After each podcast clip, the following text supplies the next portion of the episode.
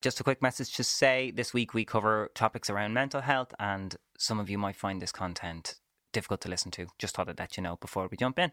With that said, please enjoy this independent podcast.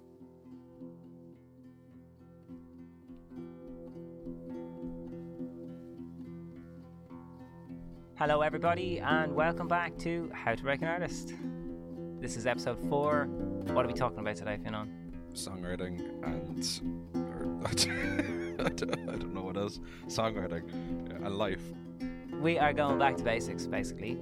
We realised we covered a lot in the last four weeks. Uh, speaking to Greg last week, that was an absolute honour. What a hero that guy is. Um, and yeah, we've just covered a lot. We've spoken about a lot, and yeah, in some maybe gotten quite ahead of ourselves. uh, there's a lot, a lot to explain uh, in in the conversations we've been having. I suppose. What would you think, Fiona? Like, like when we go back to the first episode, Yeah. publishing deals, record deals. You know, I feel like there's just a lot of explaining to do. If there's some people who know nothing about music, for example. I think, especially with your news the other week, we know what that all means, but I think it would be good at some point to like explain the intricacies of what it means. Um, Yeah. Because I'm so sick of explaining it to people when they ask me.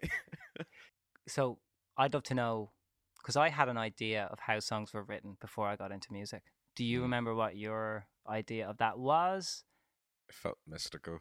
It felt um like yeah, you go onto an album. I was going to say you go onto Spotify, but after talking to Greg, I'm going to stop saying that. A, yeah, you you purchase a, a physical copy of an album, and yeah. um, but like I don't know, it's like when you get the finished product, like I know, there's something magic about it. Like it affects you, and to think about how it's made is like it, feels like a folk tale or something, really. And there's always those ones that are there. But do Um, you like because I feel like when I was 14, 15 and I was listening to music and I don't know why this is coming in. Britney Spears, for example.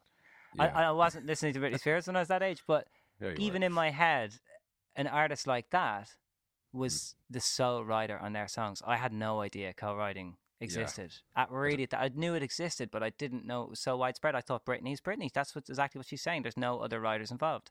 yeah, However, soon as I got into music, pr- professionally, that bubble was popped. You know, and then I learned about Elvis. I think was the first artist. I was like, well, he didn't write his own songs. You Mm. know, um, yeah, I was wondering, do you have like a similar perception? Obviously, you were gotten into Passenger and stuff, so maybe not because he is an artist who writes his own songs. You know, it definitely did change when um ironically Spotify did change it in a sense because you can see the credits and they're so Okay. accessible on every song. When you go onto the credits on Spotify and you see there's either two writers, sometimes there's like eight. Um, like that that changed it. I, at least I remember like, and it was only in the last few years, um, probably since meeting you as well, that I actually realized that that was like a factor behind the songs. It wasn't just Yeah. like. You know, I don't know what I imagined Hudson Taylor songs being written. yeah. like, actually, that's interesting. How would you? How do you think you might not have thought about it, but how do you think you would have thought a Hudson Taylor song was written? I you just, know, the first one you heard, "Cinematic Lifestyle," for example. uh, just two brothers in arms, best friends, sitting down to to write a song. Um, yeah, like Well, it was, bananas in uh, pajamas or something. Yeah, Like- exactly. just just like that. Uh, no, it was like an organized co-writing session. One of the first Yeah. that we did when we moved to London to kind of pursue music seriously. But look, we'll get into all this songwriting business later in the episode. First, like I think it'd be lovely to just thank everybody really for the last Hmm. four weeks. It's been Definitely. it's just been so overwhelming. I found it quite overwhelming, but also just yeah, really positive. Um, overall, Yeah, it's been like I thought this was going to be a side project.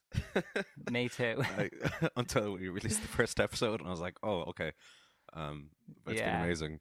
it just seems there's well what's nice is there's a demand for these kind of conversations uh, amongst artists and fans as well which is and other musicians and any creative really um no it's it's it's been amazing to reflect on it and yeah to to just see how it's how how it's impacting people and then also involve other people like involving greg last week i really enjoyed that Yeah.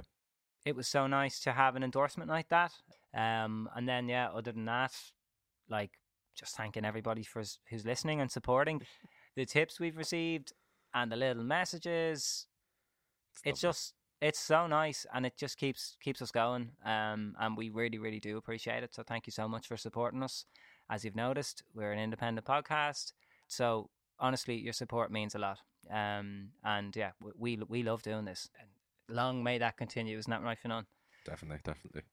Um, and then yeah, we've also received loads of messages and uh, from artists and fans um, who've just had loads of different thoughts to share and stories to share about their experience in the music industry as well. Like obviously last week we heard from Greg, who is an artist who's been through it, but what's kind of becoming that's quite I'm getting quite worried about is the amount of young artists coming in with their stories and telling us about yeah. how it is now to be making music. You know, being uh, like emerging artists, for example, you'd know all about that, you know, mm-hmm. after your first release. Do you know? Yeah. Um. So, well, one message I saw today, or as a post. Do you want to read it out, you know? Yeah. So Ellie and Nick um, am I pronouncing it right? Just in case I, I butcher You are. Okay, you cool. are. Sorry. Yeah. So they've been listening to the podcast, and like each week they give us a review, and it's often like just just so nice and and so unique and just so it, like. yeah, they absolutely zero out of five. Um, but it's great to hear how much they've been thinking about the like what we what we've been saying and how they've you know um yeah they've they've come out really honestly on Instagram and explained a bit of their process and a bit of how, how they work their musical career. And yeah, go on, Fionnán. Okay, I am dyslexic. I'm going to do my best here. Go on. Uh, they said we've been listening to the, this great. I've already fucked it up. uh, we've been listening to this great podcast, How to Break an Artist, all about the music industry, hosted by Alfie and Finchgauta. So here's a bit of our reality. Nikon works full time. I work freelance in industries that aren't music. We use the money we earn to fund our daily living and everything musical. Most people don't realize that it even costs money to just get your music on Spotify, let alone the costs of the equipment, the time it takes to write and create the music. It's safe to say if you added it, added it all up, that's a tongue twister. Ad, that is a tongue twister. Oh Jesus!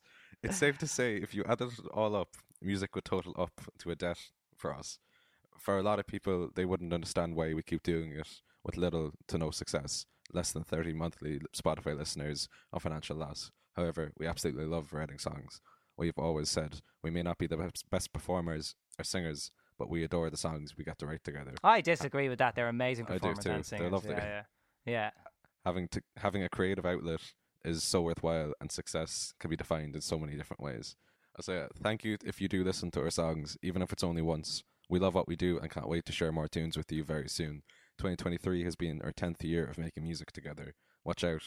2024 is going to be filled with music.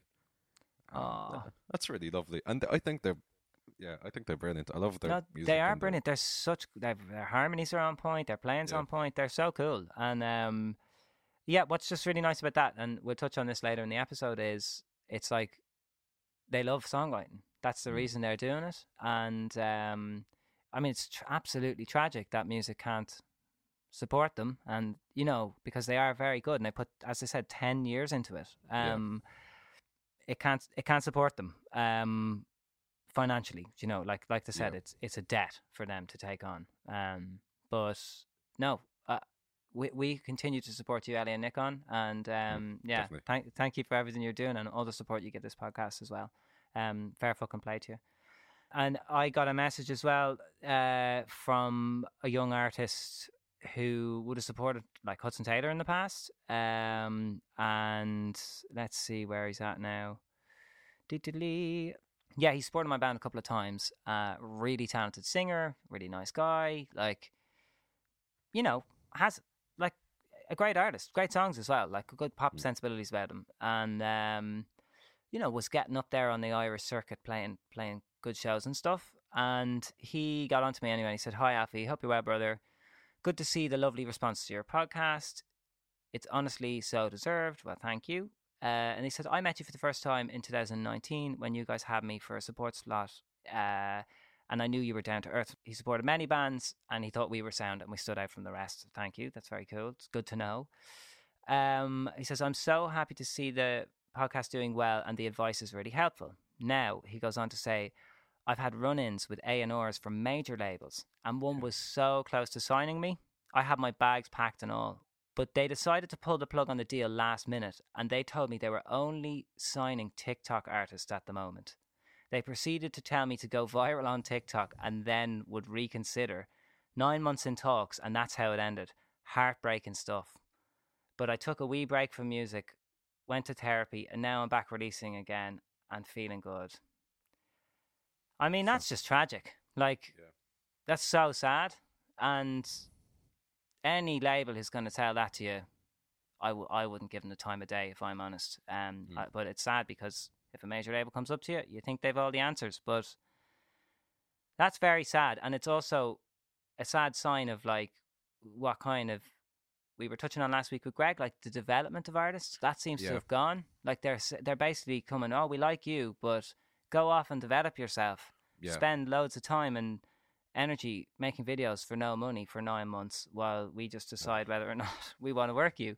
You know? Uh, that's different than what it was before. Surely, like you develop with the label, and then there was also a separate kind of way of doing it, which is building your own thing and then going down that route, so you had some kind of leverage or something, or like Yeah. Well, like a Some- label, it would be almost in a label's interest to get on board early, so they could have a say in the creative side and you know develop an Yeah. artist that way. I was sort of had that experience with uh, my first label. Do You know, uh, we were Yeah. allowed to develop over three years and record and uh, given a s- series of trial and error. Um, how do you find which- that in London and just Uh, having that space? well, like now, I look back, I go, that was class. What an amazing experience. And like, you know, Hmm. I have that experience and now I can put it to good use. Do you know? Um, so it was great to have that. However, as we discussed, like it costs a lot.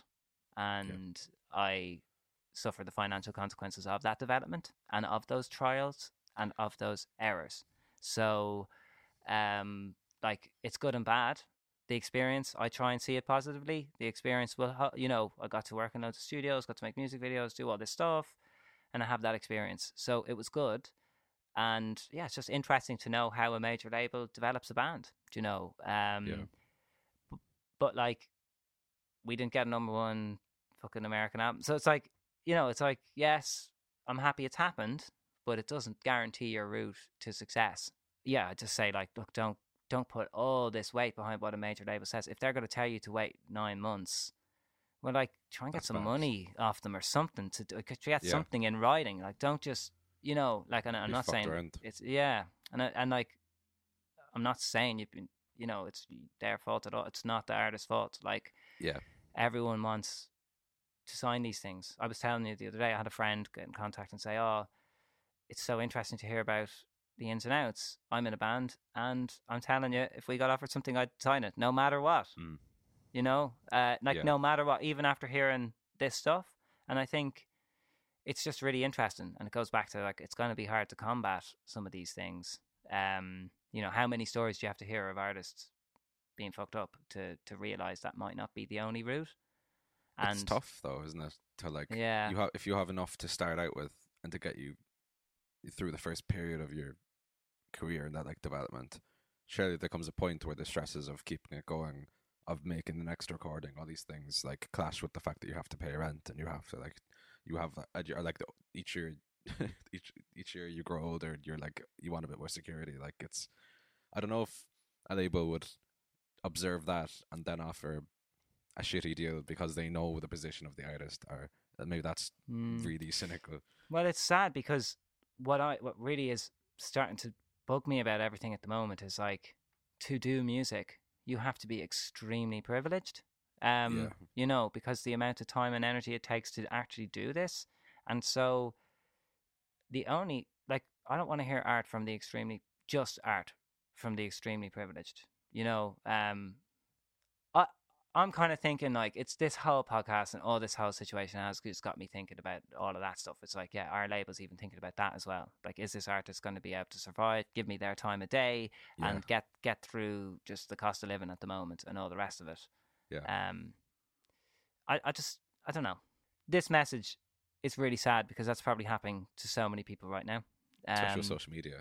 People go off and develop out. yeah go off and fucking develop yourself for nine months and then we'll think about signing you like because again you could get signed in nine months time Or you Yeah. couldn't, and you could get turned away, and your hopes and dreams and your nine months of fucking doing stuff on TikTok could have, you know, it could like that stuff can really affect you. Like I told Yeah. you before, it's like I've tried that stuff, like doing a hundred videos online, and like when it doesn't work after a hundred videos, hmm. like you know, it does affect you. You're working for free. You're trying to do this, and you're you're investing in something, hoping it's going to give back, and it and it doesn't give back. So Yeah. it's a double sting. It's a sting from the label, and then it's a rejection from. Well, I don't know. Hopefully, it's worked for him on TikTok. You know, that's all I'll say. And and like, Did he have a manager or a team behind them, or is it just him going through it those negotiations? sounds like it could have been just him. Maybe I don't That know. could it could be. well. Could could be. It could be. Yeah, because like, I would have had in in negotiations in the past a manager fight in my corner. Yeah, and they would have said nine months. Are you mad? If you're going to make us wait for nine months, you know, and and I Yeah. don't know. So so that's that's another, and we'll speak about management uh, in, in the next couple of episodes. You know, it's a Mm. big. That's the biggest role in- in an artist's career, in my opinion. And if you don't Should have anyway. one, it sh- it should be, yeah. and if you don't have a manager, you've got to ensure that you're managing yourself, and that can be really difficult when you know you're at the start of your career trying to get that off the ground, and you know you might not know much about the business, but big leg- label exec comes along, they know about the business, and yeah, and signs signs your life away, and you sign your life away, you know, um, or you get strung along for nine months. that's just heartbreaking. It's like lack of knowledge is power for the people who have the knowledge. It is. It is. I can relate to all this because you know I signed a deal. Obviously, I was an adult. I had legal advice and all the rest of it. But like I said, like you don't understand the true consequences of them until you're an adult paying rent way later in life, and you're going, "Where the fuck is my? where the fuck is this?" you know, it's like, yeah, it just um, it's it's a lot to try and understand, and actually. Going back to 1985, I was reading for a bit of research. Listen to this. This is, for, by the way, just for context. If you're only tuning in now, well, if you're only tuning in now, go back and listen from the start. But um, also, this is a book from 1985 on how to get a hit record, and he, this is one of his hit tips. And he says it is impossible to teach experience. That is why vulnerable, hopeful kids will always fa- fall prey to the experienced, persuasive sharks of the music business. If your music experience is limited to school, college, playing with mates in the local circuit, you're likely to have a very one dimensional view of what is good and what is bad. Quite simply, you won't have heard enough live music to have any objectivity about yourself. Hmm. The best way to overcome this is to listen to as many records as possible in an analytical way rather than Yeah. just for, for enjoyment. Equally important is getting out to see other bands perform. This can be the greatest education of all. If you don't like a particular act, watching their show with a professional eye can earn you many tips and hints, which you can adapt and translate to your own needs. That's so true.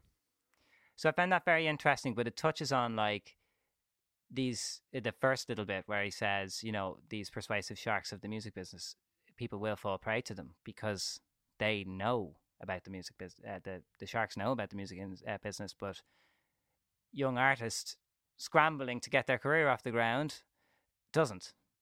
And then there's TikTok, and there's like an app where it's it's, it's just like endless people. I mean, it's a slot. It's like a slot machine. Do you know? Yeah. It's like it's a complete gamble. I think. Um, but anyway, found that quite interesting. Um, then, yeah, I mean, the other one, the other one is it's really had an impact on me, and Mm. Safe to say you as well, if you know. Um, yeah, yeah. I'm very uh, myself now. and just us as a podcast, um, it stopped me in my tracks. I saw this post and I know this artist. That's kind of, I suppose, really hit home for me because when I met them initially, it was in Limerick about maybe two years ago, and like big, excitable eyes, really talented, really just up and buzzing for music. Had really good crew around them, like good musicians and all sorts of things. And I really, I was really, really excited for them in their career and all the rest of it. And um, kept in contact ever since. But this is basically the first thing I've seen from them in a while. Yeah. And I'd noticed they kind of drip dipped off the radar, and I did kind of wonder why. And this video explains why, basically. And um, no, I'm really, really proud of this artist. Their name's Abe Soara. They're qu- quite young, like maybe even younger than you, if you know, 22, 23. I am not sure. Um, but just listen to how they're speaking about the. I'm just gonna just gonna play it. Mm. Hello. I've been sitting here thinking, thinking, thinking, thinking of what I'm going to say. And I just decided that I'm going to be honest. That's all I ever wanted to be was honest, you know? I've taken a break from music for a while because I completely burnt myself out.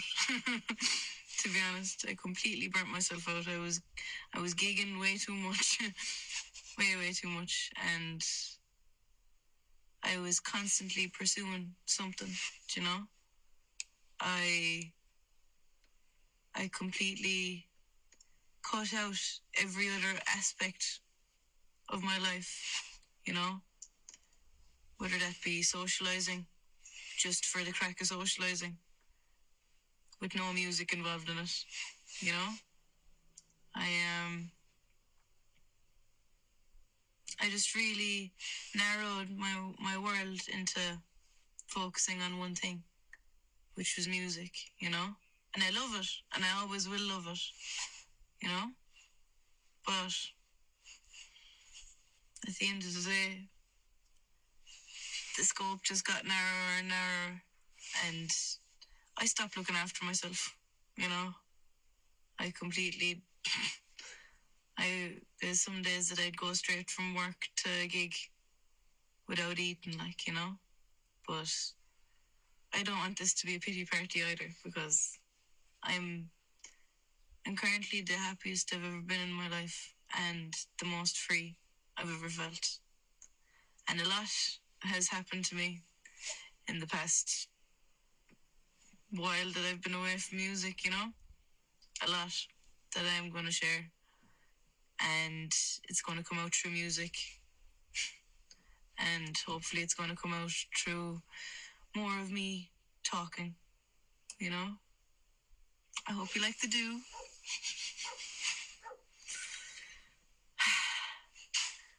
I basically realized that there's more to life than chasing after some goal that's always going to be in the distance you know? I have a song called The End of the Cornetto that I say the exact same thing again. You could be getting everything, but you'd always want something more, do you know? Um, but taking time away from it, I've just realized how lucky I am to be where I am, to have this life, you know?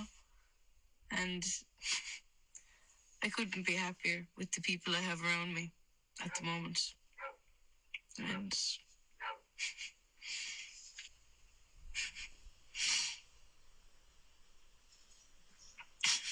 god stop uh, I'll stop crying now but what I'm trying to say is that I'm back at the music. You're still doing the music. And I feel more balanced myself. And I think I'm capable of balance and everyone is, you know? So I feel like I'm less likely to run myself into the ground now, you know? And I actually have a song coming out tomorrow for Halloween that is really spooky. Woo! It's called Devil in Disguise, and I'd love you listen to it. It's out tomorrow, 10 o'clock in the morning. Love you.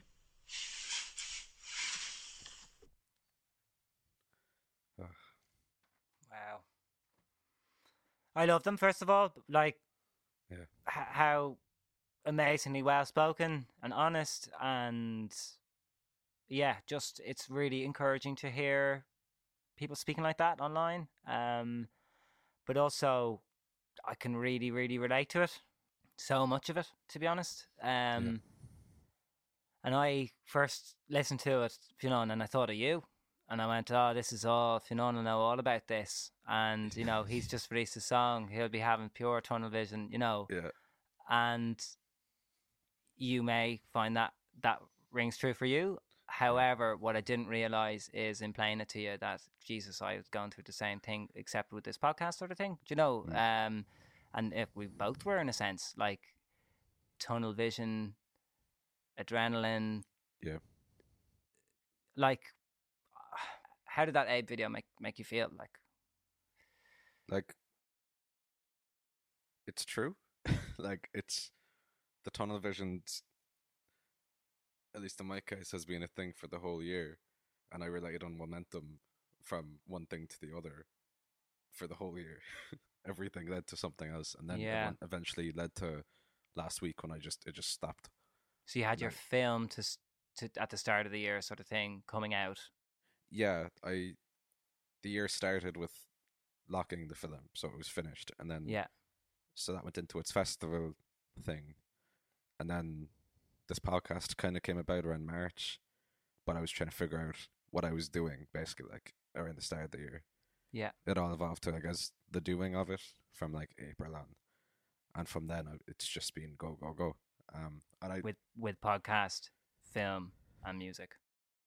Yeah and there's just been so much random stuff as well like working a stage crew work in the summer like, Yeah, as something Yeah. I just forgot about. But that was so like so many individual things that were really I loved. It. Yeah, I dropped out of college. yeah, yeah. uh, but I have a degree, so it doesn't count. But Yeah. um, but yeah, it's been a really um, it's been a lot of pivoting, adapting, and, and like trying to check in on myself of how best to to go about things. But I And I this- really Came Yeah. to a head basically, like you saying, yeah, that's where you're at. This is what you've been working towards, I suppose, this year.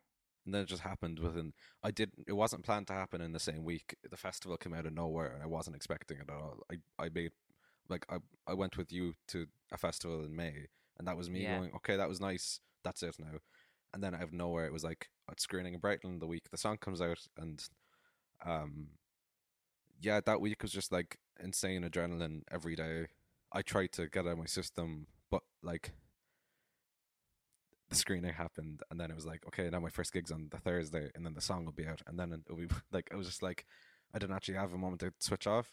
Yeah, i don't remember the gig. Like like like i have videos but i don't like it just kind of happened and then i was like Yeah. okay now i guess on to the next um, Yeah. yeah it's it's mad. I don't know. But the tunnel vision was a factor over the over the year because i would have I think being in Brighton, like I hadn't been in Brighton since February, and that means like I hadn't seen my friends there since February. Yeah. That's a long time, yeah, but that's because I've been working.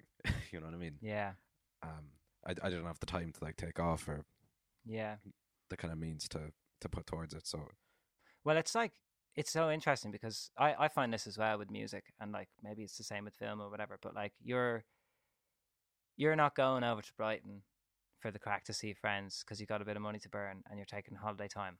You're Yeah. going there probably to work or to to Yeah. string some sort of job around it. But also you got mates there, so you're gonna bolt Yeah. in seeing mates while you're there. So it's like that's that. Yeah. yeah, that's like really sad. I find I've been living that for years because Mm. like the, the only time I'd see mates is when I can somehow wangle it into my work. Do you know? Um, it's great you get to travel or whatever, but it's just sad we're not afforded time to separate the two. Um, you know, and maybe it's not even that we're afforded time. I feel like brains can't. Like if you're like like when your singles coming out, I notice it with this podcast. Every week there's a deadline to reach, and it's coming out. Mhm. You're releasing something into the world. It's like when you release a song, it's your emotions. It's so close to home. So it's like just that release. It it it really takes up so much brain power Yeah.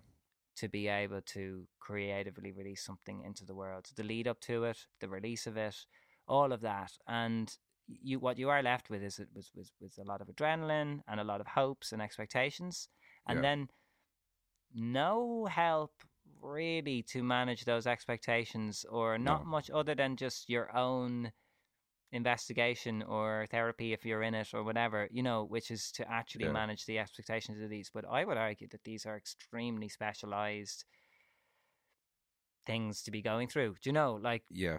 They're complicated music to understand. They're complicated Yeah. to explain. yeah and I, I wouldn't have a hope of trying to explain it to someone the ins and outs of how adrenaline works on the body, and I, I wish to get an get a therap- an expert, someone who knows about this stuff in the future, even artists who have who work through it. And and you know, I heard the Rolling Stones have therapists with them, for example. You know, when they're touring, like that could be bullshit. But also, if it if it holds up, I understand why because it's a very Yeah. complex dynamic being in a band. And then also, yeah, um, you're you're on stage, you're up late. All the things we spoke about. There's so much pressure to this job, and um, on stage and in the release cycle. Mm. And I think what really stuck out with Abe's video is is like I've been on that hamster wheel, you know, um, chasing gigs, like going from one thing to the other, not eating, not looking after myself. Like it's really it's really hard and like you've no one to talk to about it and you've no one looking out for you going careful of this by the way and so i think like Yeah. if you're a new artist listening it might have been hard to hear and i'm sorry Fionnán if it was hard to hear and it burst your bubble uh Oh, you know last week. I- right no, I I know, um, but it's definitely something to watch out for, and Yeah. like, yeah, we, we we will talk about it further. Um, but like, even the thought of you now, you've released your song, and we'll talk a bit about now what, what your expectations are, and also what you Yeah. how you how you plan to promote your song, and all the rest of it. But like, how you approach writing a song when you're on this adrenaline buzz It's tough. it's tough uh, because like I notice when I'm let's say high on adrenaline like I don't make a lot of sense you know I Yeah. often sp- speak out of turn I you know like I'm very excitable I'll probably say yes to things I wouldn't normally say yes to like it's that's a hard way to that's a hard headspace to write a song in and I've tried it and I would argue that like some of the songwriting session stuff the 9 to 5 songwriting Yeah. that requires a bit of that headspace, the adrenaline sort of thing. Um, but I don't know. You're in the middle of it now. You've you've you've released a song. Hmm. You're going to be putting it out. Like, sorry, you're going to be promoting it. You know, or not? What's what's what's going on? What's the plan? Like it was put out, music video was put out, and then I just took a step back. It's almost been a week. I haven't done Yeah. anything. like I've learned a lot in the sense that like oh, maybe you should bank up a f- what you should bank up things beforehand to like post, but then we were talking about earlier. It's just like, and I was thinking a lot since the Greg interview about social media. Uh, I re- it just isn't in me in any regard to just post shite. So I don't want to just sit down for the sake of you know number of posts going up and then make a, a bit of crap and then put it up. I just wanted to take a step back. Let it's out. It will. It, it will do whatever, and it's not going to make a difference. And it's not going to make a dent if I if I just start like as um Greg would say, whoring myself out um for a week. Like I've had a nice week, really boring week, but I've loved it. Um, and just kind of more level, writing songs, all these things. But I don't. I feel like if I was in the without that mindset, I'd be doing this stuff, and then I'd be like, okay, how can I record the song I just wrote? How can I? Yeah. What can I do? If you put put a video up when your song came out and it didn't perform, like that would be another little thing that's like, damn it, I Yeah. just put in two. I just put in my two hours of my time into this video and it didn't. It didn't perform. You know. Yeah, but I'm happy with it. Like I'm happy with how what I've put up has done, and that's as simple as the song is out, the music video is out, and then just like, thanks for checking it out. I'm gonna take a break now. Yeah. like I I've wrecked, and I need to. I want to like actually like process what has happened. And Yeah. it's slowly happening, but also now, maybe almost a week on, I'm able to kind of make some sort of plans. I'll be going to the UK next week, um, for a short trip and just working with my friends. And I, I know kind of goes back to your point, but like you know, at the moment, if I can that's make that's that, but that's the only way to do it you know if this if you Yeah. were hired like you'd get it's again it's just the difference of the job it's like so, a lot of people have job security they can they can take holidays and like go and see mm, their Not mates and no i know and it's sad that like musicians don't have that so i just wanted to illustrate to you know people maybe don't work in music like when you're doing these things it's not all your friends. it's not all fun and games and and you know, yeah, exactly. You can you can have some fun sometimes when you're away working and you see your mates. But anyway, go on. I just, I was thinking what I um. I keep saying like I'm taking a break till the end of the year, so that gives me like what a month. So, Yeah. like I don't have to. The first song is out. I'm really happy with all of that. I I'm in a position now that I won't be in for the next one, which is I can pause, because the next one I'll have you know a lot more. When I go record next time, I'll have an EP's worth of songs, four or five songs Cool. and it it will be like a kind of motion that will realistically take me to the end of next year. Like you know what I mean? When that starts, I'm aware that it's going to be another go of it. I'm moving slow. I'm I'm going. I'm just trying to make something that's like actually meaningful. The song's very personal, and was a nice one to put out first. I think that's a very smart move. Uh, it like just making sure again you're fully behind what you're putting out, especially in this early stage. And big, big bonus, for you know, you own all this stuff. You've been paying for Yeah. it. You've been funding it. Like it's it's an asset you're you're investing in here. Um, and it's it's definitely it's definitely worth it. And fair play for doing the slow. That's development. You're developing yourself, but in a very smart way. You're not just throwing wasted hours into TikTok. You're actually developing your product, which is the songs and the recordings. And onto the songs, do you have them all written? Like you said, the EP next year, sort of thing. Like, have you got Yeah. songs? You've them all written, Yeah, I've loads of songs, man. I've yeah, really. I've tried to figure out which ones to use or what comes Okay. when, and but I have yeah, I have the next one. I know what the next one will be, and I know what like the lead song of the EP is. You know that one too, but it's Yeah. like I'm enjoying um the fact that I get to make my own music videos and control how the got to fig- if I had a thesaurus, I figure out a different word than brand, but how Yeah, Finchgata would grow ideally in like a year's time creatively, and that's what I'm really enjoying at the moment. Is just like it's almost like writing a film. It's like I'm writing how overall in a year if this all came out and was put out in a certain way, if you looked at it all then, what would it be? And cool. so how would the next music video set up the one after it, and how could yeah, I'm I'm having great crack like Oh, Doing that right. stuff. Yeah. yeah And yeah, is the- that so? That strikes me as you've you've kind of had the song, like you've had the songs maybe for a while, have you? yeah What if another song? If we sit at the piano tomorrow and write another song, would you consider putting it on, or have you kind of decided that already? this so like I have songs for example around written around the same period that Yeah. taught me how to write songs because they're all different but they all were painstaking to like Yeah. finish because I didn't know how to and obviously now I could go in and go with the knowledge of a few years under my belt and do it How? What was that knowledge like in highlights?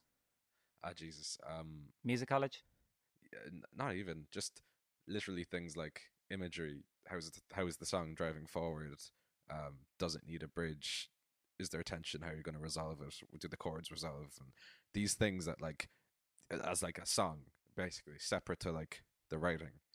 Um so i took when i left brighton um the year i lived there i spent a few months literally just finishing those songs. Um it was during the pandemic so like there was not much going on it was like a thing i could do but um that's when i really just learned how to do it and but at the moment now i'm i, like, I can write songs much quicker and i re- i'm enjoying writing stories like Yeah.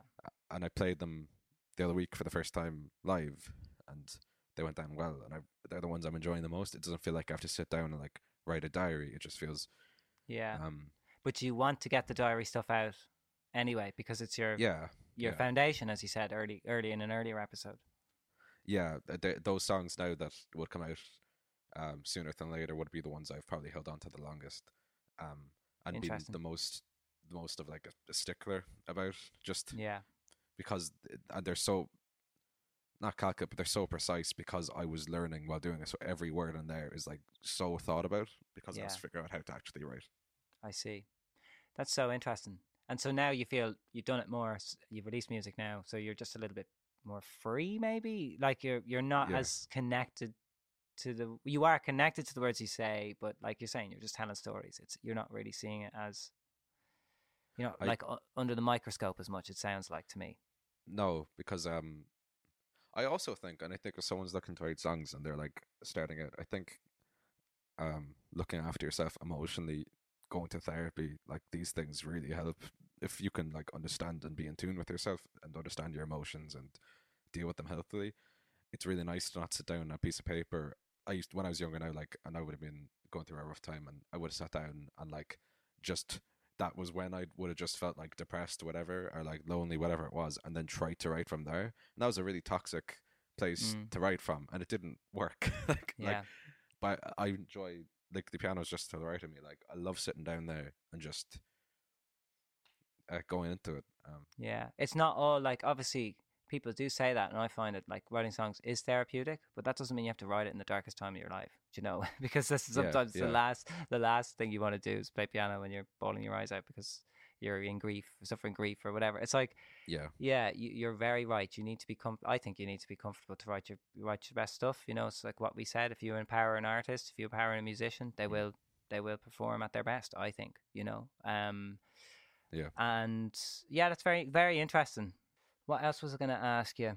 Co-writes. How do you Ooh. feel about co-writes? Like, um, you haven't done any co-writing yet. no, no. I've I'd say I have an album's worth of songs written solo. I don't think they'd be an album. Like I wouldn't put them together and release Yeah. them. But like, um, yeah, I. For me at the moment, and I I'd be interested in like if the podcast is here in five years' time, how retrospectively of my future self will feel about this. Well, just that's why you have to be as honest as possible with us now. If you don't give us the Yeah. beat. I, I if I was to co-write with someone, I'd have to like trust them enough, and I don't. For example, like I have like a small list of people I would like to write with, like, um, and I but I think what I'm if a place where like I hear my friend's song and I'll be like, I love that. I would love to write a song with. Like they'll have something like my friend Cal just knows how to drive a song forward, and Mm. like oh, oh just uh, this gorgeous like elements to it that I just don't have. Um, yeah. And I'm I listen to their stuff and I'm like, oh, I'd love to write a song with you now. And like, have, and like, we're literally like their names now in this small little list of, um, Who, well, that's great. yeah.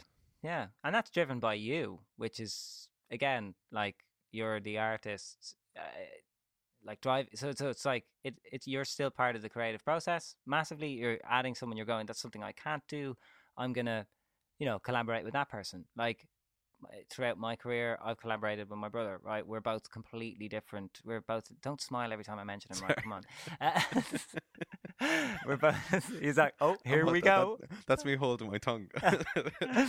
um uh, anyway like we're both different musicians. We're from different schools of thought different schools of playing. And like yeah there was really good times like we'd we'd hit it and it'd be really great like he could do stuff that i couldn't do Yeah. chordally like go to you know musically knew way more than me about music and i'm much more about feel and you know not knowing about music is my strength you know i feel as a songwriter so like you're saying you just find someone who does something different to you and you know do it because you want to do it. Like again, there would be other reasons to involve a co-writer, and that would be because of who they've worked with in the past. Yeah, So like that would be much more in the pro circuit.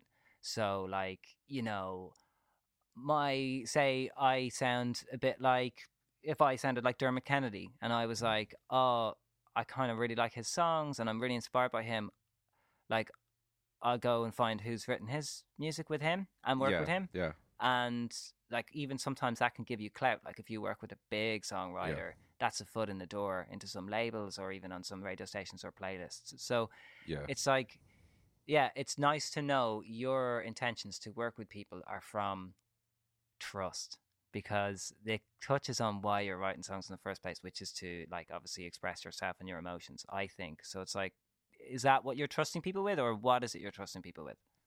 I, I think to, for example, collaborating with you on this for a long period of time, it's just been a really nice collaboration. You know what I mean? I've learned about good to hear collaborating with someone. I know I would have be, worked on sets and stuff and known it from that way, but like this Yeah. felt like we were writing a podcast at one stage. It, Yeah. it was interesting to just like do that. I think that kind of set in me going, okay, you want to be able to tr- like firstly know the person and trust the person, but I do feel like there's a benchmark of work that I'd like to put out before I then go to this next part, which is like the London co-writing scene or like and I say it to you, but like if when Echo on the Water comes out, that's when I'm like, okay, that is like, that is what I would like to have people understand and be able to listen to out there. Now I can go and build from that. And Yeah. until I haven't, I have those songs out. I don't want people trying to guide me towards what they think Finch Gaelta should be.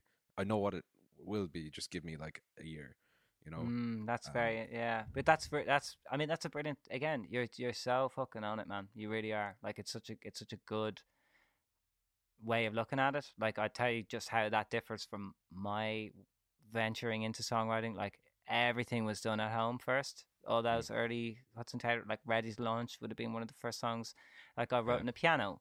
Uh, Place I Called Home was the first songs I literally ever wrote, and it was Yeah. very sort of personal. Up on me chasing rubies, up in my bedroom, just like very did not share the process at all. Not even really with Harry. Um, uh, except for when we uploaded, you know, and then he'd add his guitar parts and harmonies or whatever. Um, but songwriting wise, like lyrics were extremely personal, you know. Yeah. Um, and it remained that way up until we then got you know got a manager and moved to London, and uh, the way the way in which artists that were going the major label route at the time, that was like Jake Bugg was coming about, like Paolo Nutini was just huge, and I was really inspired by him. As was like he was very popular and successful, so we worked with a lot of writers that worked with him.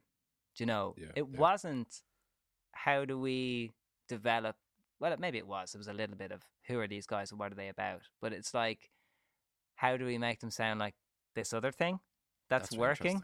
Rather than how do we develop this thing that we are in we are interested in developing do you know i mean maybe Yeah. that's just me looking at it the wrong way now but uh that it just that's how like it was we were put in the room with these songwriters based on who they'd worked with and who they'd had success with rather than That's interesting. who well yeah who who might be best for the project sessions i remember was being put in with like an irish person for example and Mm. that was like one of the first fir- first sessions and we clicked with that was Iain Archer and we clicked with him Yeah, and we we had a long collaborative working relationship with him that was a really good mix he would worked with Jake Bugg He's class. he- he's he's unbelievable he's a really good solo artist as well so that was like a really good pairing Yeah. However, like there can be bad pairings, and you can be stuck in a room with a day. The way these things work, you'll know this, but maybe some listeners won't. Is like you arrive at a you know professional songwriter's house. They're doing this for a job. You know, and it could be their house, could be their studio. You arrive at their studio or an agreed location. You get there at about 10 a.m. earliest, and you'd finish at about five, six, and you would aim to write a song in a whole day, in that in that time. Um, and I would be going as an artist. Usually, I'd be bringing like lyrics and melody. That would kind of be what is expected of me. Yeah. And then the person we'd be working with usually is like you know the experienced songwriter, and they'd be providing the production and the track, and then yeah, just the overall opinion. Like if I was the songwriter, like you kind of have you're the one who's steering the sessions sometimes. You know what I mean? It's on your terms. So um anyway, yeah, it's like a like a ten to five job sort of thing. Um I lost where I was fucking going with that. I do I do like um my my songwriting process changed so much because of talking to you so much about that. I almost took what I imagined a songwriting session would be and just like started playing it to how I write myself. Okay. But- and how but- how was how did you was it basically as I just described? Or? yeah, like I, I I started treating it like work, not a bad way, but just in the sense that like it's a responsible thing to do, and you can't just like.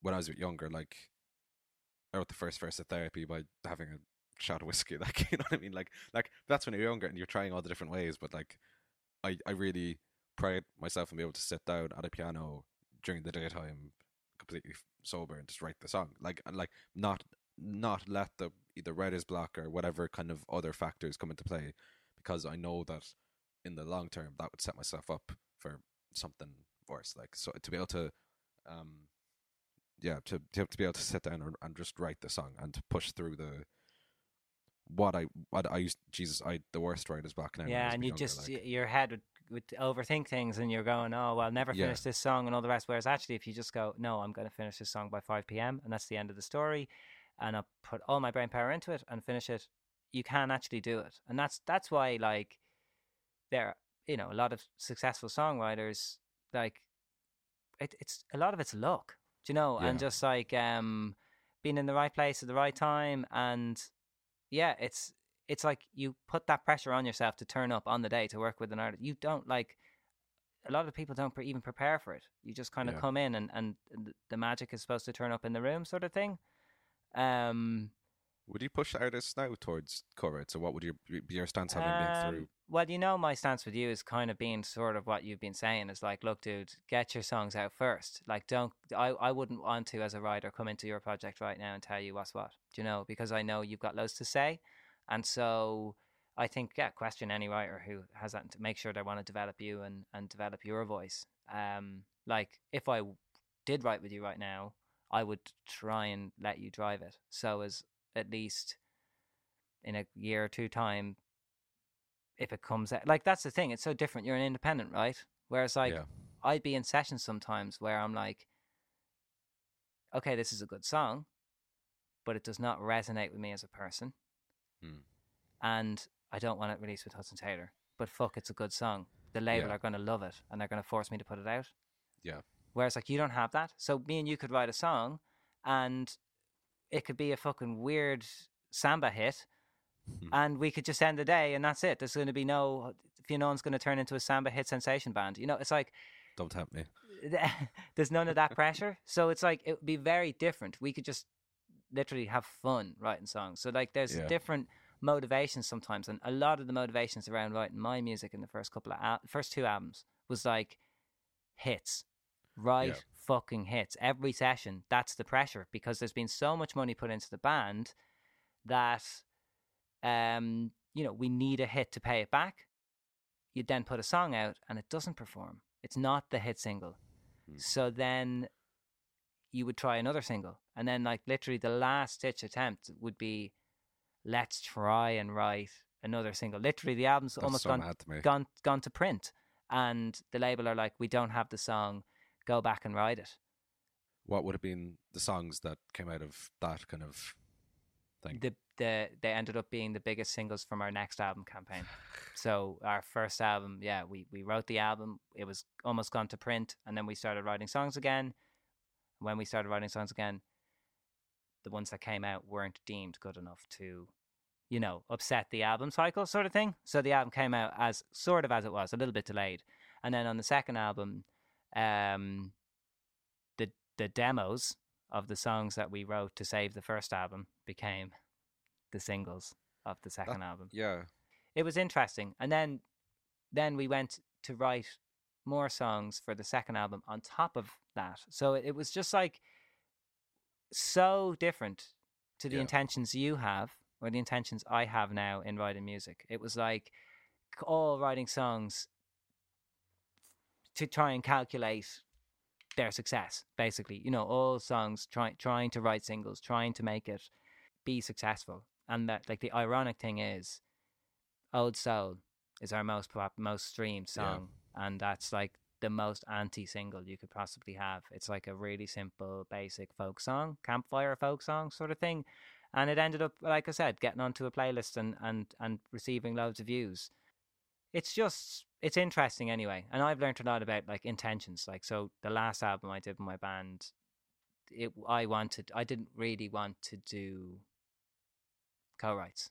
Like I, I wasn't against them but i didn't want it to be like the first and second album where we're working with like people i don't know like going into strangers rooms and, and where i wanted it to be like a lot more personal a lot more homegrown. Like similar Yeah. to you have a list of people i want to work with and if they could work with me happy days. If not then it's literally in our best interests to write the songs ourselves. Like that's the thing. We haven't really even touched on this yet, but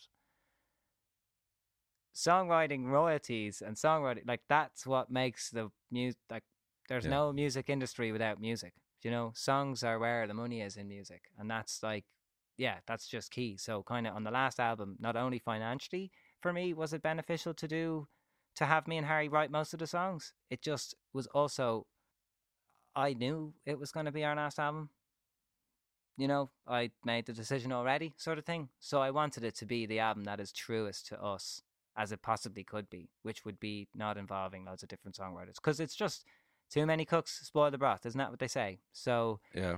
I'm not saying you can't achieve it with loads a, a good album with loads of writers, but it's like it can be uh, what you're doing, writing the people down, like going to the people you want to go to. That's Yeah. that's important because You're on my list. ah, well, there you go. You've one ticked off anyway. I'll write Yeah. with you. Yeah. Um, so yeah, I just think it's it's so interesting. But songwriting is a it's a dark art, and there's so much money in it. Like artists in the past have given fucking drug dealers their songwriting royalties because they can't pay. Like it's it's often the only income that actually goes. It's the only decent income, the lo- long lasting income in music. It's the oil of music, basically. It is, and now vulture funds are coming in to scoop it up. They are. No, they are. And it's um yeah, it's scary. It's scary because that's now like people outside of music realizing the value of this. And like um I'll get you an article up here. I was reading it early on. It's from the Forbes website about this was about Bob Dylan's catalog, more Yeah. so his recordings, which he's quite happily sold to Columbia, which I think is the original record label who owned them anyway. And Bob says in a statement referring to Sony's subsidiary, the record label he signed to when he first started his music career. I'm glad that all my recordings can stay where they belong. So Bob's obviously happy that he's sold the rights to his masters. But then here's the little tangent. It says in December 2020, and I remember this, Bob Dylan sold his songwriting catalogue to Universal Music Group, a deal that was rumored to go between, guess how much? 300 million? 250 and 300 million. Yeah. Yeah, good on you, Fionnán. Uh, so that was according to the New York Times and Bloomberg, making it one of the largest sales of its kind. Recording catalogs are often referred to as artist masters and are the funnel through which artists are usually able to collect royalties from their music. Songwriting catalogs deal with the factual crafting of the songs, like notes and lyrics, and come into play when another artist wants to cover their work, for example. So this is going to touch on publishing, which is like Mm. we are going to speak about that next week, and that's been Yeah, a massive yeah. part of my career, like signing publishing deals and not really knowing what's going on, Yeah. um, because it's all very confusing. Like, so they're saying the masters, that's Yeah. what you would sign to a record label, which is the recordings of the songs, and then publishing is is the actual songwriting. Like they said, when someone covers it. So Bob Dylan, if I cover Bob Dylan's song and put it up online now, Bob Dylan gets it, gets the songwriting, or no, he doesn't. Universal Music Publishing Group gets the songwriting, but that's where that value is. So there's two. That's two separate income streams. I know you know all this, Fionnán. Um, but I was just, just, thinking about it though, with the yeah. life of copyright. Would publishing fall under copyright, or is that the master?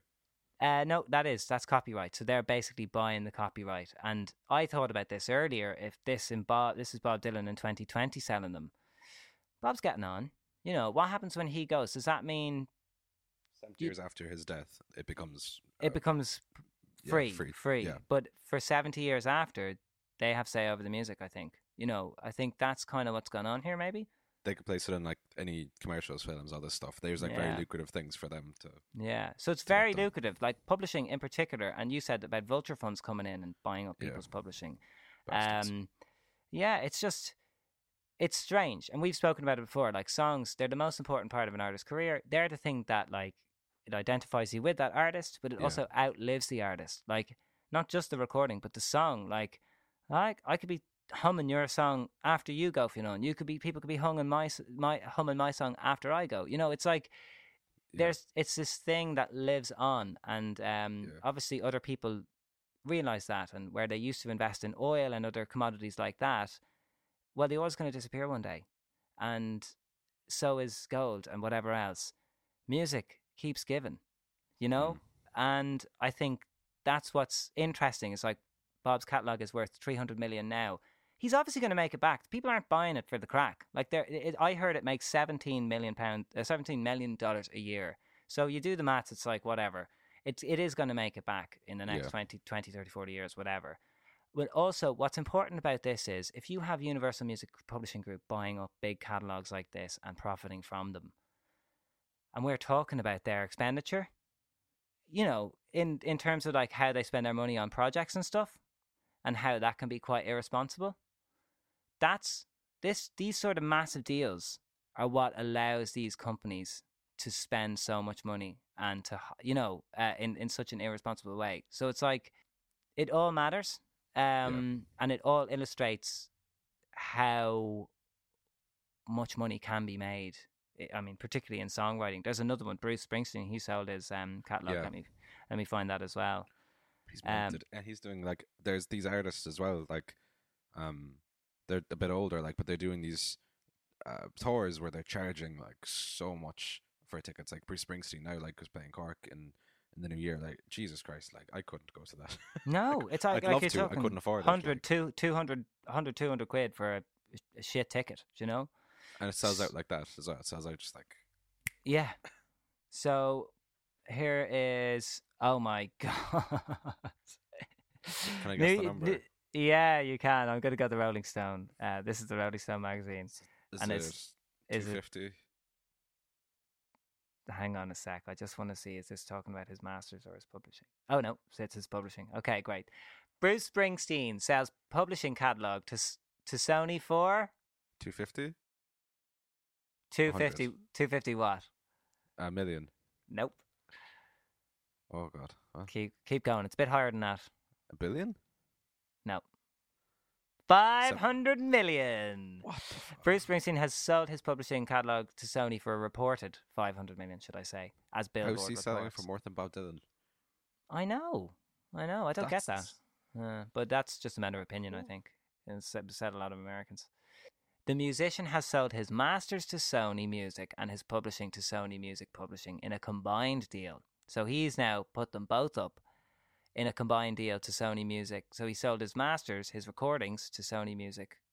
Funny enough, one of the first record labels me and uh, my brother met was Sony Ireland, and they gave me a Bruce Springsteen collection of CDs to go. Here you go, sign to us. We also look Yeah. after Bruce Springsteen, and here's a free CD. That's what they used to do to kind of impress you, you know. Um, anyway, it just came back to my head there, seeing Bruce and Sony on the same thing. The musician has sold his masters to Sony Music and his publishing to Sony Music Publishing in a combined deal. According to Billboard sources, a rep for Sony declined to comment on the deal. Springsteen has remained with Sony's Columbia Records since he launched his career and was given ownership of his earlier albums. According to the RIAA, his album catalog has sold 65 million in the US, which includes his 15 times platinum Born in the USA and 5 times platinum The River. So there you go. Springsteen is the latest in a long line of veteran artists that have parted ways with their publishing rights in the past couple of years. This includes Bob Dylan, Paul Simon, Stevie Nicks, Lindsey Buckingham, Mick Fleetwood, Shakira, Jimmy Iovine, and David Crosby. Time is passing. Neil Young explains to fans after news of his deal broke. I want to cover my family and my art. A good father plans on how to take care of his children. There you go. So uh, maybe money's drying up for the some of the some of the the people at the top of the music chain. You know, the old veterans, and I'm sure it uh, gets complicated when they die as well, or when like they when they're gone. Like, like who looks after their rights. oh, Yeah, it's like a rat race to. the- Yeah. the complications there. Like I'm sure they're just safeguarding their families and their business. I would say so because you look at things like what's happened again, another like massive news story in the last couple of years uh, over songwriting royalties. Is like this. The one that sticks out to me is this Ed Sheeran and Marvin Gaye thinking out loud case. Like Marvin Gaye's not around to to defend, you know, to to, to Yeah. defend himself or talk about it. So his family are taking on the the dispute, you know, or have Yeah. taken on the dispute, and you know, as as we saw, lost. So Yeah. that's interesting. That's interesting because, um, yeah, we, we'll never know what Marvin actually thinks about it all. You know, um, What do you think as a as an artist? My like I. No, this you're so much ahead of me. This this could actually happen to you. Basically, I, I doubt it would happen to me, but like now anyway. But what would you think if you came across a song and you're like, "That's Chasing Rubies. That's that's just like that." Like and very apparent. I like there was actually like a co-writer on that song that like you had worked with or something like that. What's that like? Um, as in, if I came across it as in I wrote it, or if, if I you was came across a song that like mirrors something you've written and there's weight to it. I Well, I wouldn't act in the first instance. First of all, I would sit sit on and think about it. I'd ask my friends who I trust and say, Mm. "Listen, does this sound like my song?" Yeah. And you know, after I collected enough of that, I would probably go to people I'm not as friendly with for an unbiased opinion. Uh. Um, and then personally, I would be screwed in that situation because I can't pay for what you would need is a lawyer and a musicologist to prove that that has been a thing. So I'd be kind of screwed, and I'd be, you know, maybe depending on other people to hear it and talk about it enough for it to Yeah. become an to, for it to become an issue, for that issue to then be, be made to the attention of the publisher, and then the publisher or whoever will decide, oh, yeah, we don't want to embarrass ourselves. Ha- and then the other Yeah. thing, I don't know. So that's one route, and it's very legal and scary. The other thing I love to think exists is just artists and artists chatting to each other and songwriters. Like I've done it. I've I've fucking accidentally rip people off, and I've either changed it in the day, or the song just Yeah. never comes out and it doesn't happen. Or if it if I really wanted it out and I believed it was going to change my life, well, I'd get someone to call someone and say, "Listen, how much of the credit do you want?" Because we have accidentally written a banger here, but that banger happens to sound very like your song in this Yeah. moment. And what would it need for you to to be sound out of court? That is the best way to fucking do it. That is fucking cool. That is stylish. That is just yeah, do it out of court. I think. However, that's just that's how I would think of it as an artist in my position. You know, I know artists who this has affected, and there's been Mm. some massive songs that have come out, and I've watched an artist not be able to do anything because Yeah. not only yeah so even if you do have the means to sue another artist can come out and s- counter sue Yeah. so i know someone who experienced it with like a global artist and they came out and said by the way this sounds very similar we might get a report on this and they said well if you do that i'll counter sue you for damaging my reputation Hmm. so you could be going after someone for one thing and then they'll come after you for making them look bad uh, or they'll at least threaten it and nobody wants these lengthy court battles Yeah. so it's a weird it's a weird zone and it touches on publishing and that's why like when we talk about this next week we'll we'll focus on more stories Yeah. and I might even bring in a friend of mine who knows loads about this stuff it's so so so interesting like Greg said and like Ed Sheeran even said there's so many songs released every day that some of them are bound to have some similarities like there's no you know there's only so much music Well, out there Pressure. Like imagine you were Ed Sheeran and you have to follow up that many hits. And obviously he has like to a T now, and he has his team, he has his process, all this like, and but you know if you're going for like pop songs and you're going for like conventions that there are with those with that with those types of songwritings, like surely you'll stumble across either something that sounds similar because you've written something with a structure that has been used a thousand times, uh, then you try to make it original and you put a spin on like I don't know one chord, and then you it gets much more specific and mirrors a song much more specifically. You just but if sure if you have that money, like I don't know if it's a reputation thing. If if because I, I I feel like with that like if he no I'm not making a comment of what I believe he did or didn't do. Like I'm, I'm not adjusting that, but like I believe like if he went and went, oh yeah, sorry about that, didn't realize, but I do think it's similar. He's opening up a like a Hmm. fucking dam, and he can't and like and he just and he has a family. He's this and that. Like he can't do that. but like I would say isn't that dam not already opened with like Galway Girl for example I, that confuses me. but like that song. that's how, that's how already can you write that song?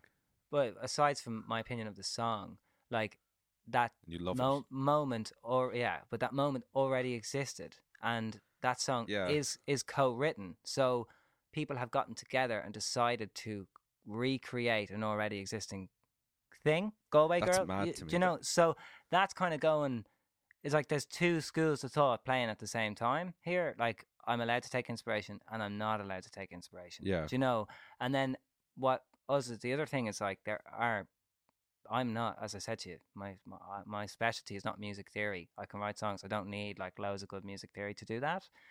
Um, other people do, but like to actually fully uh, give an opinion on this, you you need to be a professional musicologist. Yeah. and that's who should be deciding on plagiarism cases because they have a strict set of laws to go by. Yeah. And it's not simple. Like it's not. simple. I've been working in twelve to, in music for twelve years. I wouldn't understand it. I have a, you know, I have some some musical theory, and I still Mm. don't understand a musicologist's report. That's something that's so specialized. However, like the case like Ed Sheeran, that's a jury case. That's like anybody who doesn't even know, you know, they'll know Ed Sheeran, they might know Marvin Gaye, but like, so that's that's what I mean. Like, I'm, I can point out similarities between songs, but yeah. I'm not actually qualified to, to do it. There are professionals who, who do this as a job, and I- yeah. that's why the oversimplification of it and like, yeah, there's only twelve notes or whatever. I don't know how helpful that is. I do think that there should be a union for songwriting. Like I, there, th- there are so many things that come up. Whether we talk amongst ourselves or we just talk with other songwriters, and there are like actual issues there. We all love the songs. We all like we do it for our reasons and all this. Yeah. Um, and the song is the end goal. But then there are all these complications that there's just no protections or there's no way. Like if you're a fucking smaller artist and you don't have the means to make a case that your song has been potentially plagiarized or copied or something like that are taken from like our another songwriter says I'll counter sue you at, for all of this. Yeah, It's like there should be uh, there no, should be something there there. absolutely should be. You know, too right. And this kind of goes goes on to like what really scares me. And I did an exercise in this to see, and I I felt it it did something to my songwriting, and it ties into social media and stuff. It's these real songs that I did, which was like Yeah. I'm gonna really not value my my creative ideas very much, and I'm gonna spout them straight from my brain onto the internet, and not even have any filtration process. Just put them up there unregistered, because this is the thing. If you don't know about songwriting, once you finish writing a song, you should make a demo. After that, after you've made that demo, register the song on a royalty collection. Uh, you know, register yourself as a writer on a royalty collection website, and then register each song. Yeah. Because, like, I realized in doing this, what I was putting songs straight up into the internet without registering them. Any motherfucker, regardless if I think they have good intentions or not, could take that idea and turn it into a hit, and I would would never like to stand on because Yeah. the song isn't officially registered. It's just being spouted up the internet. Do you mm-hmm. know? So that would be one just piece of advice: register your music, and you know, perhaps think twice before you release it online if you think it's really good, because anybody could potentially steal it, and and you will ha- not have a leg to stand on or any money to fucking sue them. That's why I don't post my songs. Like Yeah. I don't I don't I won't post my songs unless it's out because mm. I can post the chorus of a- a song. That's your chorus. That's your fucking Yeah. chorus. Gone forever. I need I if I it's interesting like no one heard my friends would know those songs but and you would know like some of them but like the other ones they don't because I'm just like unless I actually am doing something with it like I'm not gonna Yeah. I don't want to chance that especially like you never know you never No, you you never know. And like you said, like we've no union or anyone sorting this out for us. That royalty collection society, if you register to them, well, your song will be registered, and they will pay you any time your composition gets played by anybody else. So, if I write a song today and Fionnán covers it tomorrow, I get the money. If Fionnán generates any money off it, that is, you know, if it gets played in a public which I place. won't. But that's why songwriting royalties yeah are just it's just so important. And like again why why why we should have some sort of union or or body in place to protect songwriters and artists. Because Yeah. also like look we'll, we'll just say it again. There's no music industry without music. Do you know? Like it's the most important part of the puzzle songwriters are the people who make them we're literally the machines we're the factory of this massive in the UK six billion pound industry. Do you know? Yeah. And we're getting fucking shafted here. Shafted. Do you know? Yeah. before we go, I want to ask you, um, what's your relationship with songwriting? Like, how's it been now? The last uh, two weeks has it been since you've been let out of the contract?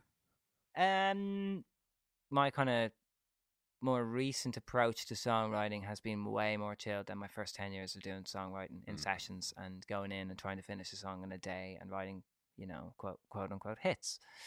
Um, now I very much like to live life as I normally would, and the songs will kind of come along and find me as I go. Do you know? I uh, uh, just around the house, I'll have a guitar out in a different tuning. I have a piano, have a, another guitar in a different tuning, and I just allow myself to spend time on my instruments, and songs will just appear. If I play them, I it's just naturally to me. So I start writing when I I don't Yeah. play. I, I won't start playing covers. I'll start writing songs. You know? That's just what happens when I pick up an instrument. Um, and then I'll often try not to think at all. Kind of like Yeah. this podcast. Like when I'm talking to you right now, I'm not thinking about what I'm. Well, I should be thinking about what I'm saying. Maybe Yeah. most most of the time, but I'm Yeah. not. You know, it's a subconscious thing. Conversation. It's a thing, and that's all lyrics are to me. It's a conversation. There you go. Um, you know, lyrics. It's a conversation with from you to your audience. Nobody Yeah. speaks speaks like you, Fionn. Nobody speaks like me. You know, so that's one process, and then the other process is the songwriter co-writing session nine to five. Like I can come up with ideas for days if I sit down and don't think, and then when I need to think, that's when I'll go. Okay, I've got I've got to come out with some music, um, and I'll start thinking about it, and I'll spend maybe a day, you know, focusing on rhymes. Like if I'm in conversation, I'm not going to be focusing on making my words rhyme all the time when I'm. No, Sorry. uh, Oh, y- God. you know, I'm not focusing on it. So it's like there's two That would brains. be crime. there you go. So there's two brains at play. There's like one that's like very free, and then there's one that is very uh, methodical. So I that's how I approach the third album, which I think is are some of my favorite songs I've written. Um, and I always like to think the next song is going to be better than the other one, and it puts pressure off. Yeah. Each each song, then you know, like the best song I want to write when I'm fucking fifty. Do you know? Um, Yeah. so as long as I keep that mindset, they they keep coming. Pressure's good. If a label turned around and said, "Alfie, I want an album," I'd say, "Well, fuck right off." No, I'm joking. Uh, uh, Having pressure, even putting pressure on myself, like I, um, yeah, I'd like to release music now. Uh, Again, it's all just so new to me. Um, Yeah. and one thing that has lifted since being out of this publishing deal and be free to do so is that block of well I can write songs. Like I'd given up. Do you know, I'd I'd allowed myself to play music and to, to improvise, but I'd not allowed myself to actually write a song because Yeah. of all the reasons I explained. I was financially it was not in my best interest to do it. So I didn't, you know. Um so now that that weight's lifted, that doesn't even exist. Well, it still exists in my brain, to be honest. It's still there because it's going to take a while to to wear off. But um, no, the fact that I can actually finish a song today and register it and it's mine is is still not. It won't hit home until I release something, I think, and Yeah, then, yeah. like you, it'll all, you know, I'll Yeah. be able to step back and take it in. The first one's the pressure lifter. I felt a big pressure lift creatively, knowing that there's now then there is now the first one, and then that's that kind of is done. And now there's that kind of like pressure on everything I'm writing. Going, will this be the one? Will this be the one? It Yeah. just kind of I can write now without thinking as much about it. Yeah, Um, and I going back to what got me writing like years ago and listening to th- to those albums and yeah, it's just it's yeah, I'm enjoying it. I'm Yeah. enjoying it at the moment. good man. That's that's what it that's what it should be. It should be an enjoyable experience, you know. Um, and often the ones that you enjoy writing are the the ones you enjoy listening to, you know. Um, Yeah, and it's yeah, it should be an easy enough process. Like so later after we chat, uh, Gabrielle, my partner, she's doing like this sort of writing camp at the moment for her album. Like she, like you were saying, and like I was saying, she has writers she likes working with, and like there's one guy in particular she's been working with since the beginning of her career. They work really well together, and I mean, like he's also a big shot songwriter. Like he's done, Mm. he's been. He, he's written on Lewis Capaldi's uh, like you name it. He's done so many Yeah. massive sessions. Him and uh, his he collaborates with a guy called Ed as well. Nick Nick Atkinson. This guy's name is. I am going to drop Ah. them a few things later on, and I might try and have a quick chat with him. hmm He's like a jobbing songwriter, like one of these people I was talking about. I actually got put in a room with him when I started working like early on with Hudson Taylor. It was actually the first which songwriting. song? It never came out. Um, it was the first songwriting session I ever did on my own. For some reason, Harry didn't make it to the session, and came up with one song with him there. It never made it, never made it out. And then we wrote with him again on the second album, a song called "Where Did It All Go Wrong." And it was great and i really enjoyed that experience with him like the second time after like learning loads more and you know when i first worked with him i was Hmm. not even 18 i was probably 17 18 18 probably and he doesn't he didn't play guitar or any instruments and I didn't understand that. I was like, "How are you a songwriter if you don't play guitar or any instruments?" And then he's telling me he's a top liner, which is which I'd never heard of before. And a top liner is someone who only focuses on lyrics and melody. Yeah. So I just found that really interesting, and I didn't know what to make of it at first. And it was only until I'd done loads of songwriting sessions and worked with loads more of uh, to- loads more top liners that I realized, oh god, this is actually a, a thing. And like so much of that is just about creating a good vibe in the room with the artist. And you'll hear from our conversation, Nick is a funny bastard. Like he'll have you laughing the whole day, and and um, yeah, it's just it's a really in- interesting way of working, and I can't wait to kind of just put a few questions to him. In your head, like what are the what would be the top three, two or three things you'd like to ask him as as a, as an artist where you're at right now? I'd ask um, when does he think an artist should look to co-writing? We were talking about, I guess, having something there to build from. So you've Yeah. established, like, I guess, who you are as a songwriter, and rather than going in there to find that.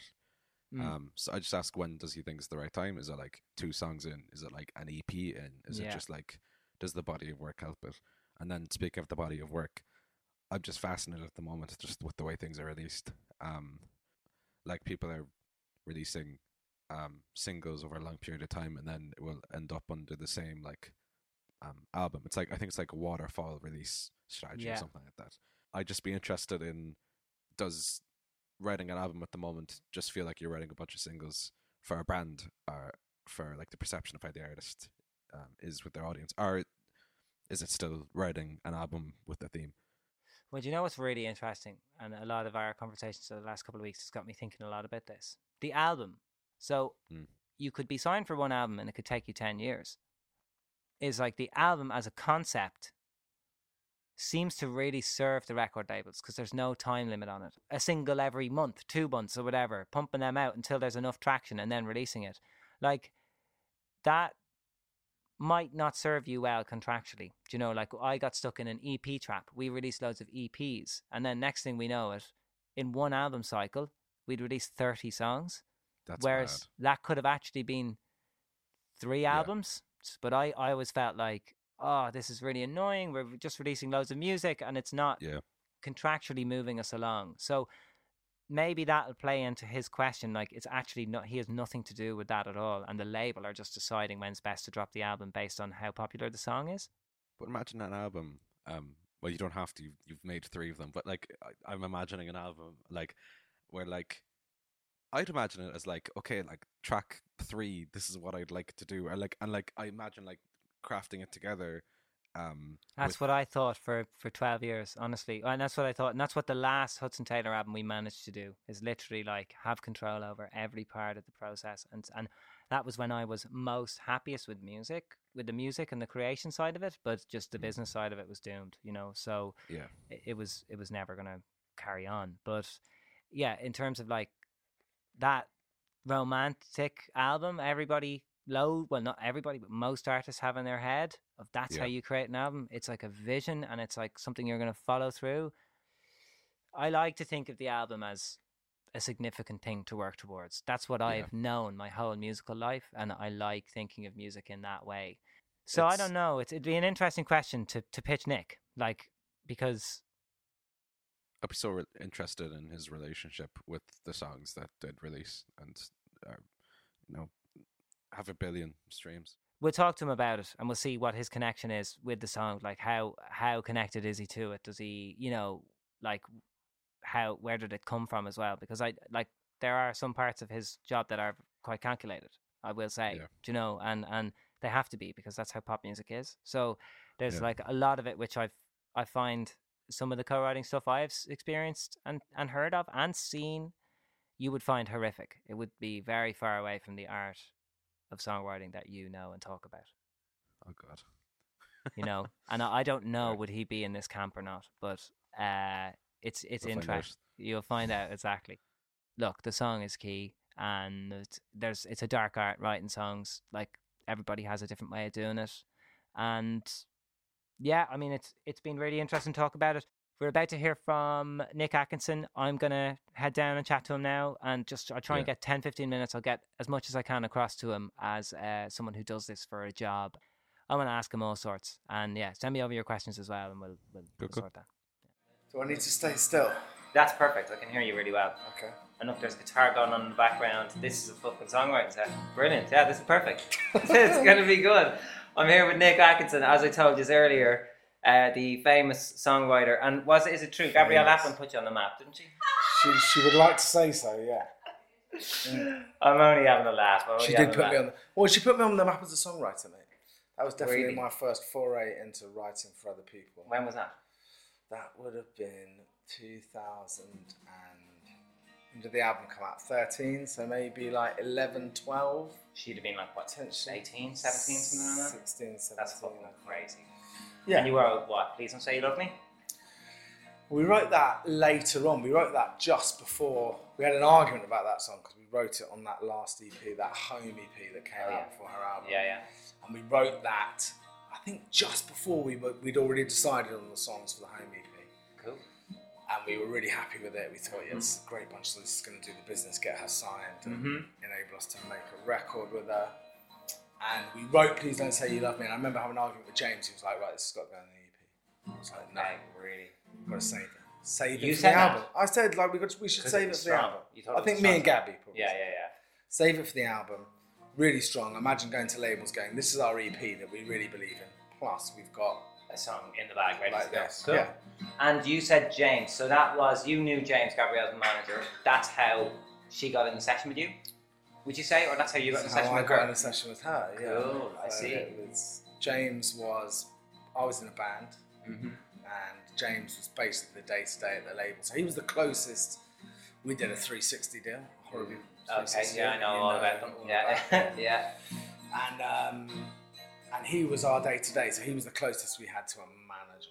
So you'd start that band, and then what you wanted to become a songwriter? So I stopped that band and I was writing for myself for a bit, and then, um, well, that petered out in a hurry. That petered out with the guy who I was writing. The guy who was a record company exec saying he thought I was too old to be. I think was Too to 28. He was like, look, solo- going solo too, too old to be a solo Okay. artist. Yeah.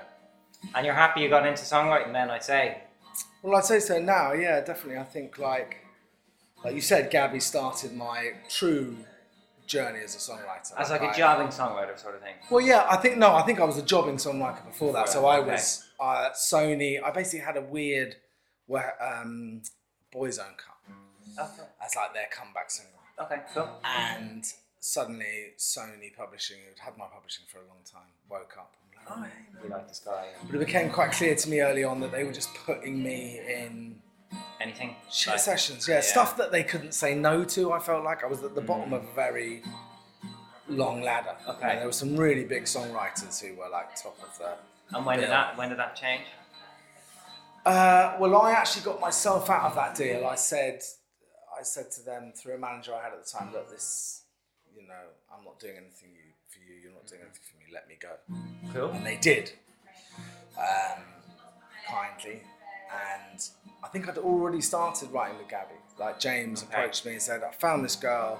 Mhm. I think she's amazing, but I don't know what she is. Like, can you Yeah. help me figure it out? Cool.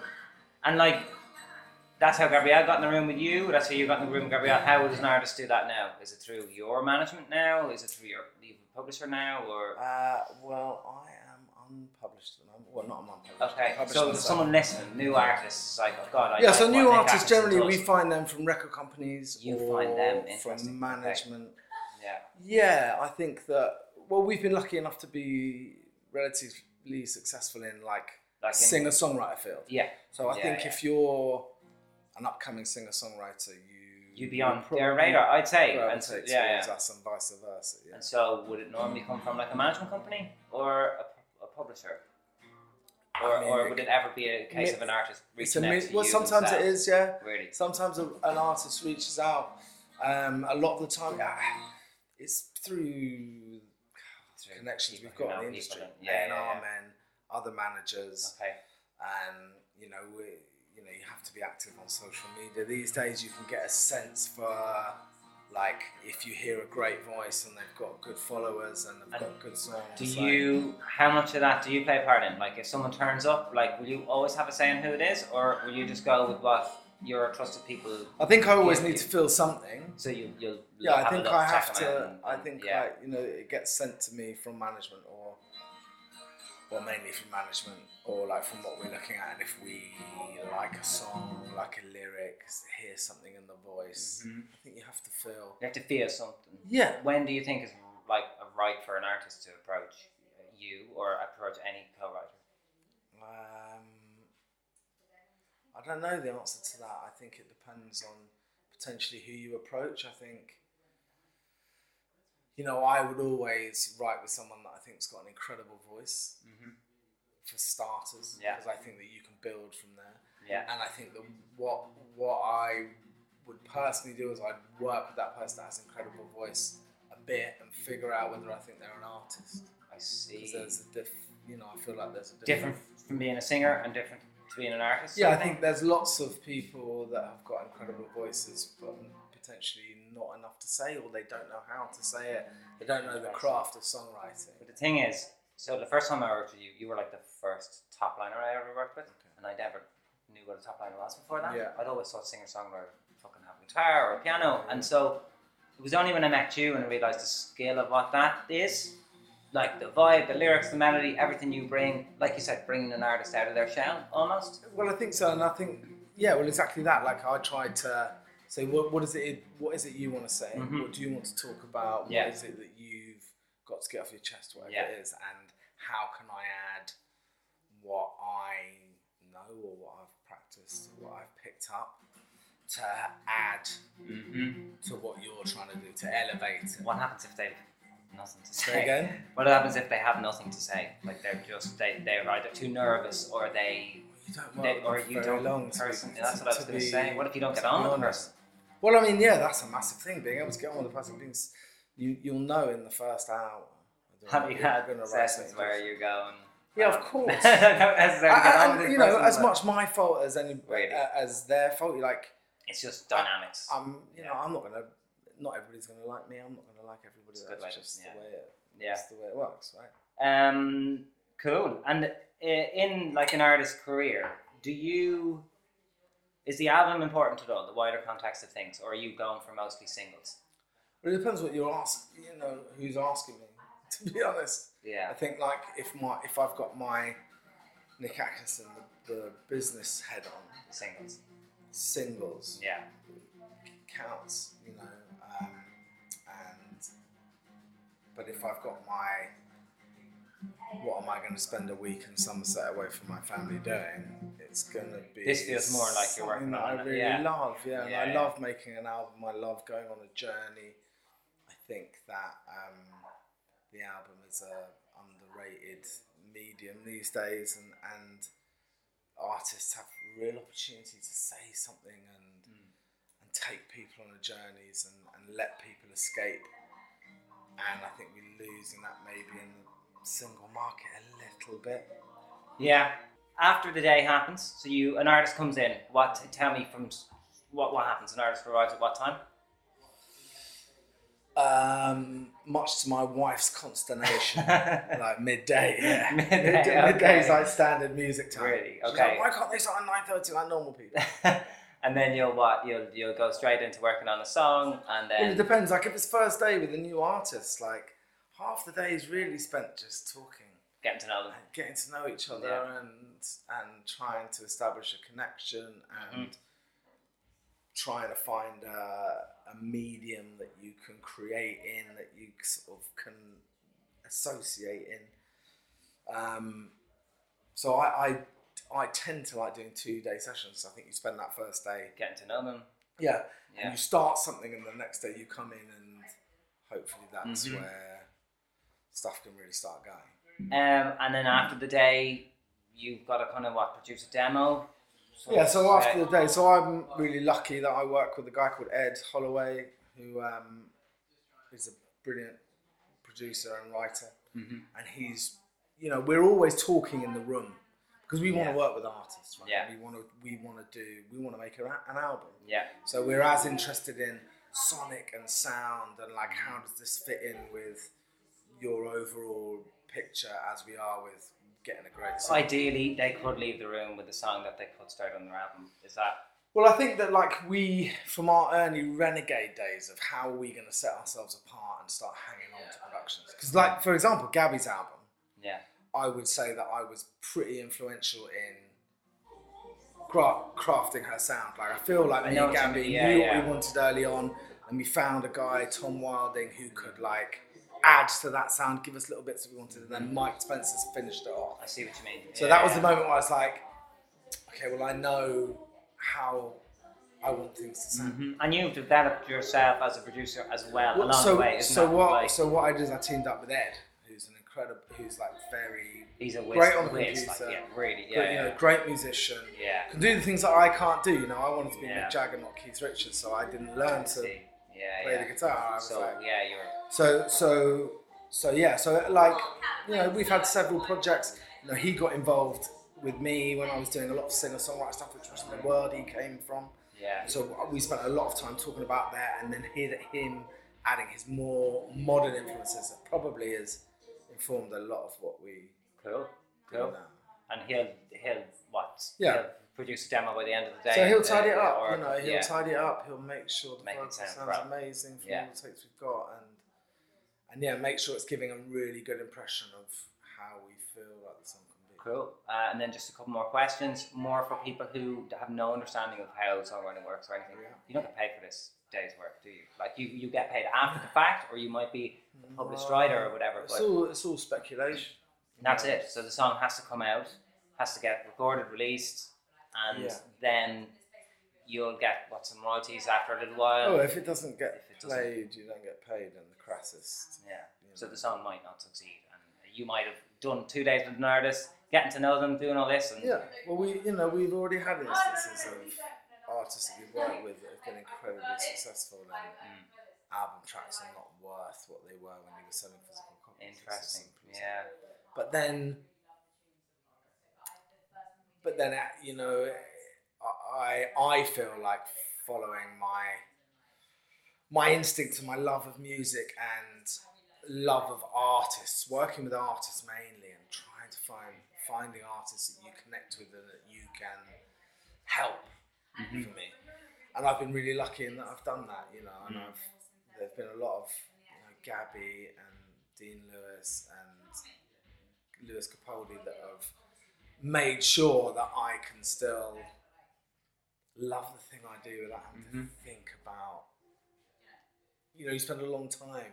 You know, you know, you got, we all got into music in this utopian ideal of like, holy shit, this is what I love. It's Yeah. our hobby, right? Uh, yeah. A lot Uh, of people have a job and then they have a hobby. Mhm. And we were lucky slash cursed enough to amalgamate the two, right? Yeah, yeah. and you have to still think you have to love what you do to get that business side Absolutely. Well, that comes from, I think. I that comes from believing in from it believing it and believing the people you're working with, I suppose, and hopefully with that comes. well great payment- artists i think great artists uh, you know great artists and great songs still no matter how negative the industry is and how hard it is on songwriters and how much we are getting pinched and undervalued Mm. i still think value of the song is still massive It's the key. Yeah, yeah, yeah. Well, lovely chatting. That was beautiful. Unless there's anything else you want to add, anything you'd add to a, I don't know, songwriter now. Like, what would you? I don't know what, Piece what of were you advice. asking. What was the what's it like to be a songwriter now? Is that the Yeah, I mean, what? I suppose. What broke you as a songwriter, both commercially and emotionally? Like, what that that would kind of seem right into the podcast very well. Like, what was your worst moment, and your best moment? Yeah. You don't have to Um, tell me who was involved. I don't think I've had. I mean, I guess my best moment as a songwriter really was Gabby's first record. Cool. That was a That's huge really cool. success. I felt like I had a big part of. She will probably argue otherwise, but like, You know, so, you know, had all the singles, seven tracks. It, but I felt like I gave a part of me. Yeah. Well, I mean, look, it's and that went great, and, and I took so much gratification from seeing her rise like that. Mm. So that that for me was a big thing, like coming out of being in a band and it all being about yourself to be able to put in the same love and level of commitment and emotion, and then be happy for somebody else to kind of ride that way. that's really cool. And Yeah, that, it like, no, no better example of how good that relationship is uh, than the fact you We're are still literally here. in the same Still kitchen here. right now, and still, a beer out before- Okay, Yeah, sorry, yeah, yeah. very I'm drinking whiskey. She's got um, just and in still a working beer. together. And yeah, it's a really good example of a good collaboration. And on We that note, we will uh, we'll end it there. Thanks so much, Nick. All right, mate. Fucking legend. Thanks a million for listening, everybody. If you do like this podcast, please remember to like, comment, subscribe, chat, get involved. As you can hear, we love to chat to people, so please do reach out and uh, let us know what you're thinking. Uh, there's other ways you can support us as well. First, quite simple way just tell one friend you think might like the podcast. Otherwise, we have a Patreon page and a tip jar as well. Uh, we really do appreciate anything you can do to help us out and to get this podcast out there. Thanks a million for listening again. Talk to you next week.